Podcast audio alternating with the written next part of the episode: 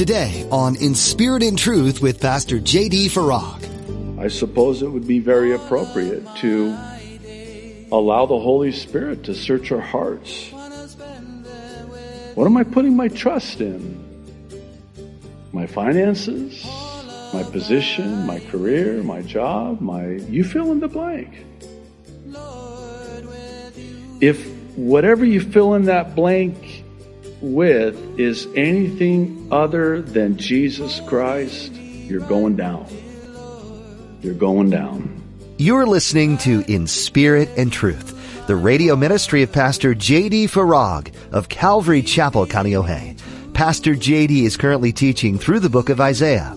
Trusting Jesus isn't just a nice thing to do, it determines all the days of your life. As Pastor JD teaches today, that decision is one to make every day and hold on to that priority. In his study, you'll discover the pitfalls of misplaced trust when placed in the wrong path, ultimately a path of destruction. Now be sure to stay with us after today's message to hear how you can get your own copy of today's broadcast. Subscribe to the In Spirit and Truth podcast or download the In Spirit and Truth iPhone or Android mobile app. But for now, here's Pastor JD in Isaiah chapter 27 with today's edition of In Spirit and Truth. Here's the point of the parable. The one who built his house on the rock was the one who not only heard the word, but was a doer of the word.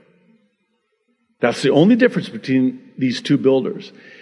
The other guy, he heard the same word, but he walked away, like James says, being merely a hearer of the word, not a doer of the word and he did not put into practice, apply the word of God to his life. And that was the only difference, and it made that much of a difference. So the question becomes this Upon which foundation have I built my Christian life? I'll tell you when the storms of life, the trials of life hit, you had better be on the rock. Otherwise, you're going down. You know how it is here in Hawaii whenever they have the hurricane warnings and everybody's out there getting the boarded, the plywood and boarding up their windows? Prior. Preparing. Once that storm hits, it's too late. You know, yeah, just real quick, I, I might just share the Reader's Digest version. You younger people have no idea what a Reader's Digest version is, but that's all right. It's the abbreviated version. When our daughter Noelle died, we were grounded in the Word of God. In fact, just yesterday we uh, had um, my wife's cousin over for dinner. We were just talking story, and uh, he was sharing about this uh, other couple that had a trisomy 18 child like us, and uh, it was a boy. He died, just like our daughter Noelle, and they ended up splitting up, and it was just statistically what we were told that couples who experience the death of a child, it's something like 95 plus percent of them end up in a divorce because the grief is so intense. The, the strength of that kind of storm is so strong, and if you're not on the rock, you're going down. And it's too late. Once you're going through that, once you're in the midst of that, it's too late to board up the windows, as it were. You had better have built that house upon the foundation of Jesus Christ as the chief cornerstone. Because there were times where, I mean, the pain is so deep, there are no words, but you're on the rock. When we lived on the mainland, uh, we would go to Cannon Beach, Oregon. And there was a Christian conference center there. They would bring in speakers, and my wife and I would go and stay in the uh, on the campus there in these uh, cottages there on the ocean in Oregon, Cannon Beach. And they have uh, what is known as haystack rock. It's this big, massive rock, and depending on the tide, it's just a little bit offshore in the water. And I'm sitting there one day, and we would go there often, sometimes on a yearly basis, and I would always just sit there on the beach and look at Haystack Rock. And sometimes the waves were crashing in, and high tide, and, you know, surf's up. Nobody's surfing, but the waves are crashing up against this rock. And I would take a closer look, and upon closer examination, I would see these birds on this rock and they're just oblivious to the crashing waves below. Why? Because they're just praising their Creator. They're on the rock. Waves, schmaves. I don't care. I'm on the rock. Bring it. Winds, high winds. You know, hurricane force. I'm on the rock. You think this rock's going to move? It ain't going anywhere. I'm on the rock. That's the foundation upon which I have built my Christian life. I think about what the Apostle Paul said in the book of Acts nothing moves me. And he could say that too, by the way.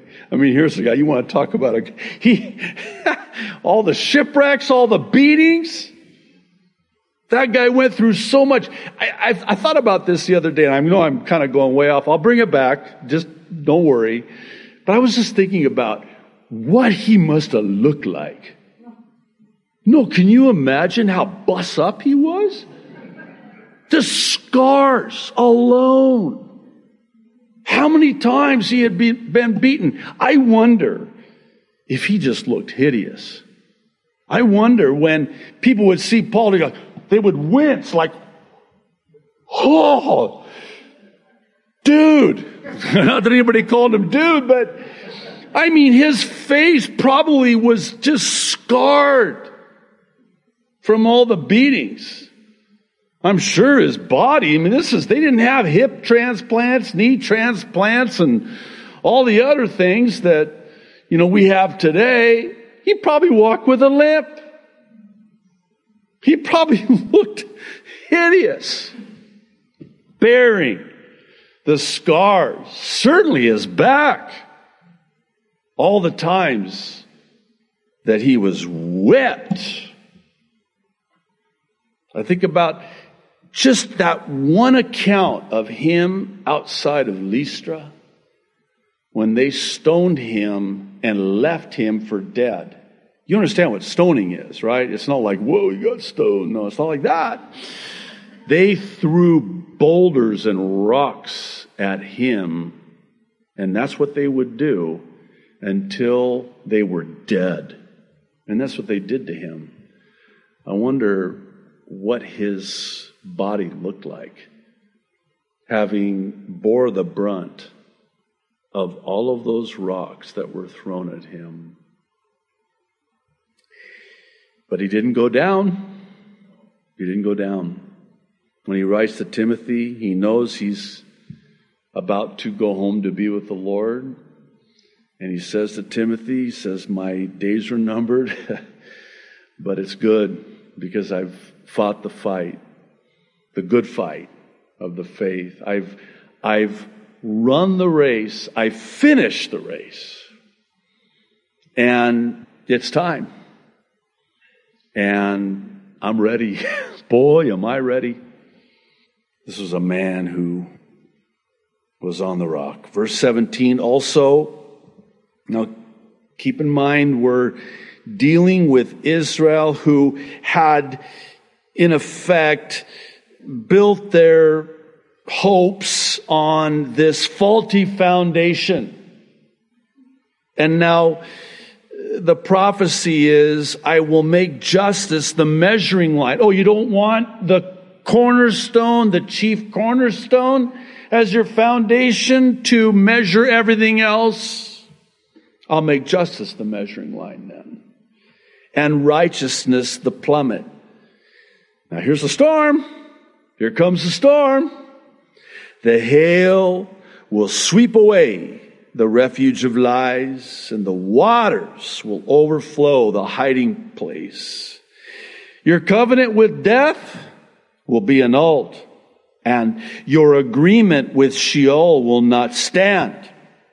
When the overflowing scourge passes through, then you will be trampled down by it.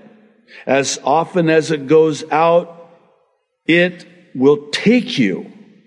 For morning by morning it will pass over, and by day and by night it will be a terror just to understand the report. For, and this is interesting, verse 20, the bed is too short to stretch out on, and the covering so narrow that one cannot wrap himself in it. You know that expression? You made your bed, now lie in it. It's kind of what's happening here. And oh, by the way, that bed that you made, that foundation that you built, that trust that you put in the world, Egypt, by the way, a type of the world, they had put their trust in Egypt to protect them against the Assyrians. And so God's saying, okay, fine. Uh, you're going to come up short. You're going to get short sheeted. That's basically, in other words, you're going to lie down in this bed. How's that working out for you? Uh, it's too short. Oh, and, and, and by the way, the, the, the, the comforter, the bedspread, the blanket that you're going to cover yourself in, it's the size of a diaper baby. it won't cover you. You know, kind of like those blankets they give you on airplanes. What am I going to do with this? I'm talking about, you know, people like myself that are on the larger side of things and six feet tall and shrinking. People ask me, How tall are you? By the way, online, I know I look short. I'm not short. I'm getting short, but I'm not short. I'm six feet tall. And uh, it's an optical illusion because of the angle of the camera and the, the height of the pulpit. It's so funny when people come and visit online members from the mainland or all over the world, and that I almost without exception they say to me, first thing they say to me is, "You're taller in person." I'm like, "What? What do I look like?" Anyway, I digress. Back to our Bible study already in progress.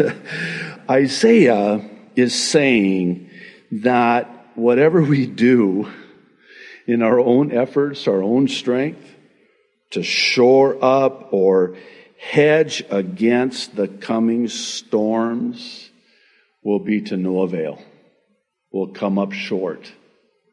It will not stand. We will fall. We put our trust in the world. I suppose it would be very appropriate to allow the Holy Spirit to search our hearts. What am I putting my trust in? My finances, my position, my career, my job, my. You fill in the blank.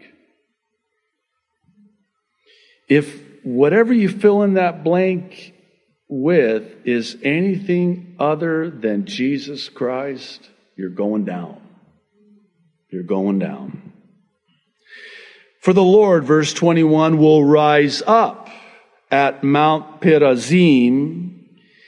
He will be angry as in the valley of Gibeon, that he may do his work, his awesome work, and bring to pass his act, his unusual act.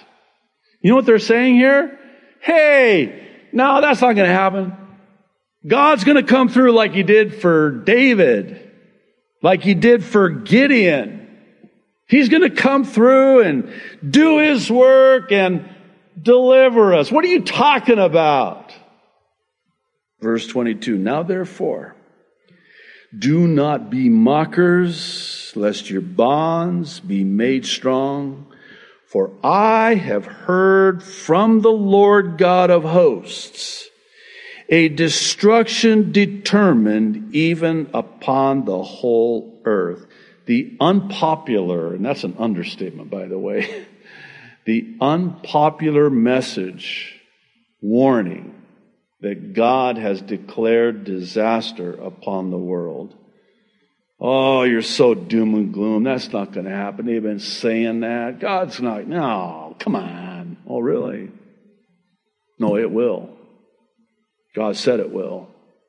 And it will. Nah, come on. No, you come on. it will happen. God determined it. What did God determine? Destruction. It will happen.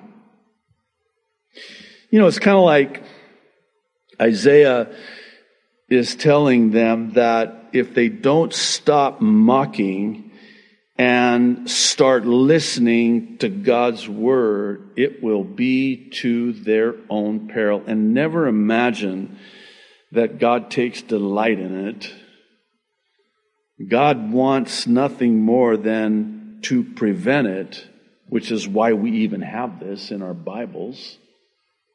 It was a warning to them. Turn back.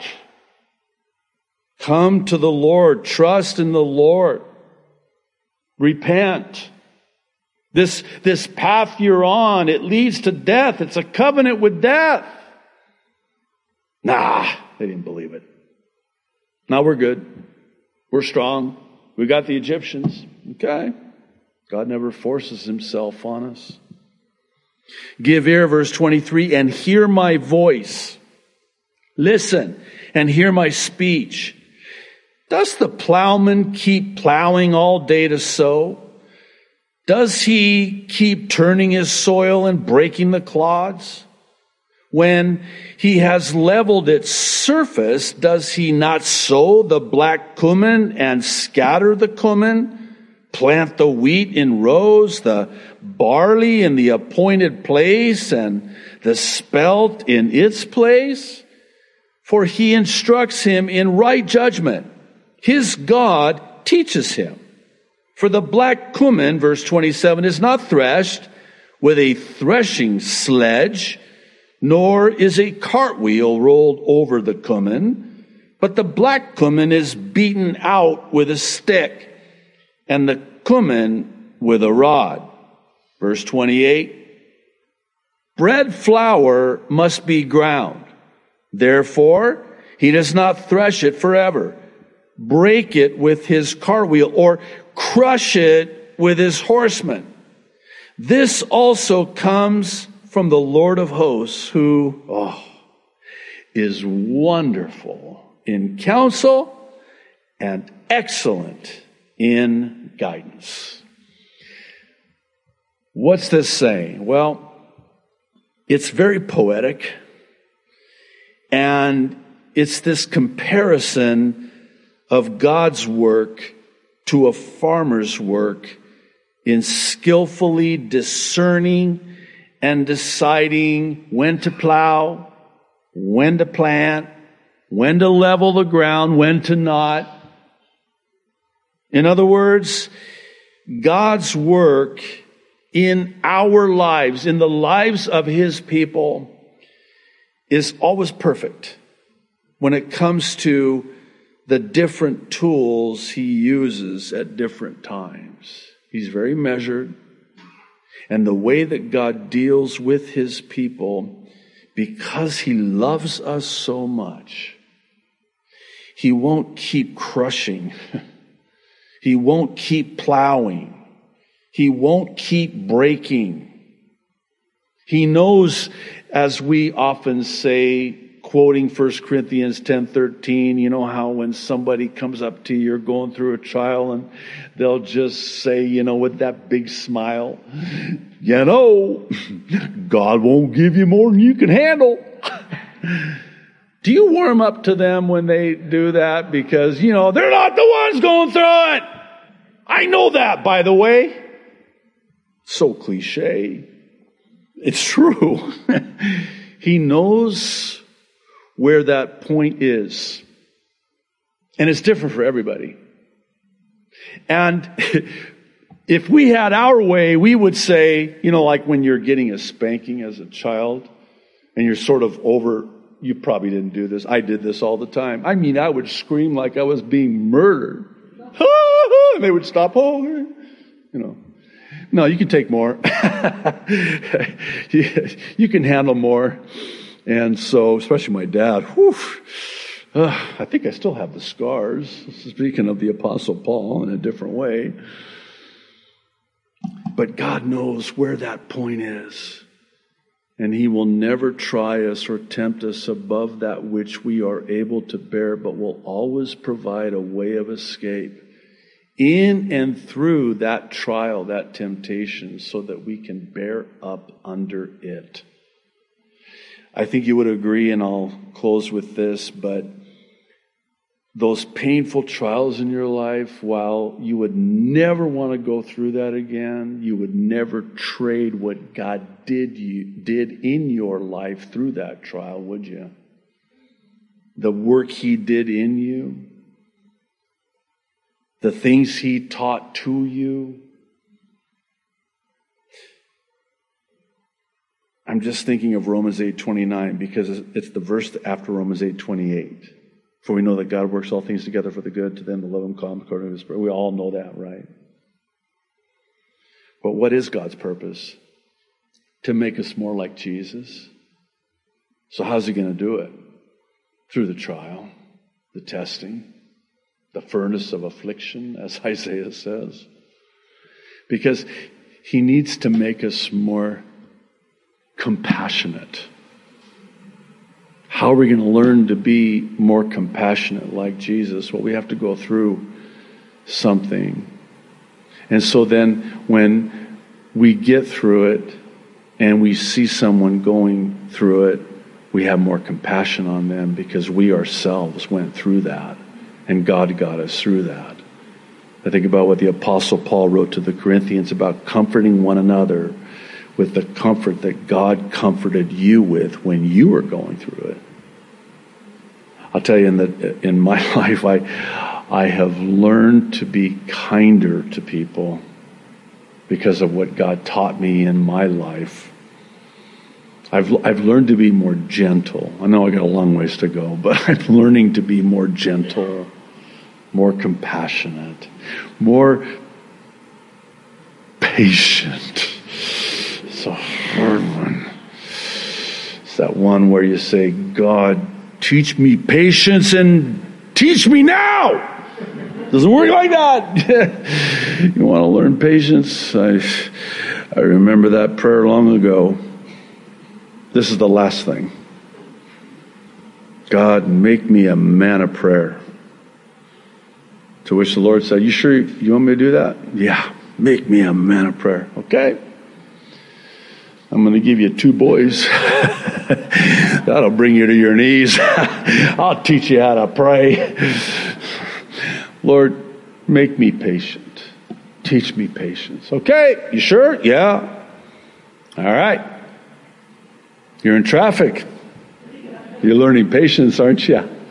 You prayed, you asked, you said, make me patient. There you go. It's an answer to the prayer. But God is measured in the way that He deals with His people. We're so glad you joined us for this edition of In Spirit and Truth with Pastor JD. If you think that the gospel is only in our first four books of the New Testament, you'll quickly learn through this book of Isaiah that the gospel's mentioned throughout.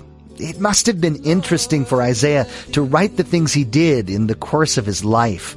He was a prophet used by God who lived while several kings of Judah reigned.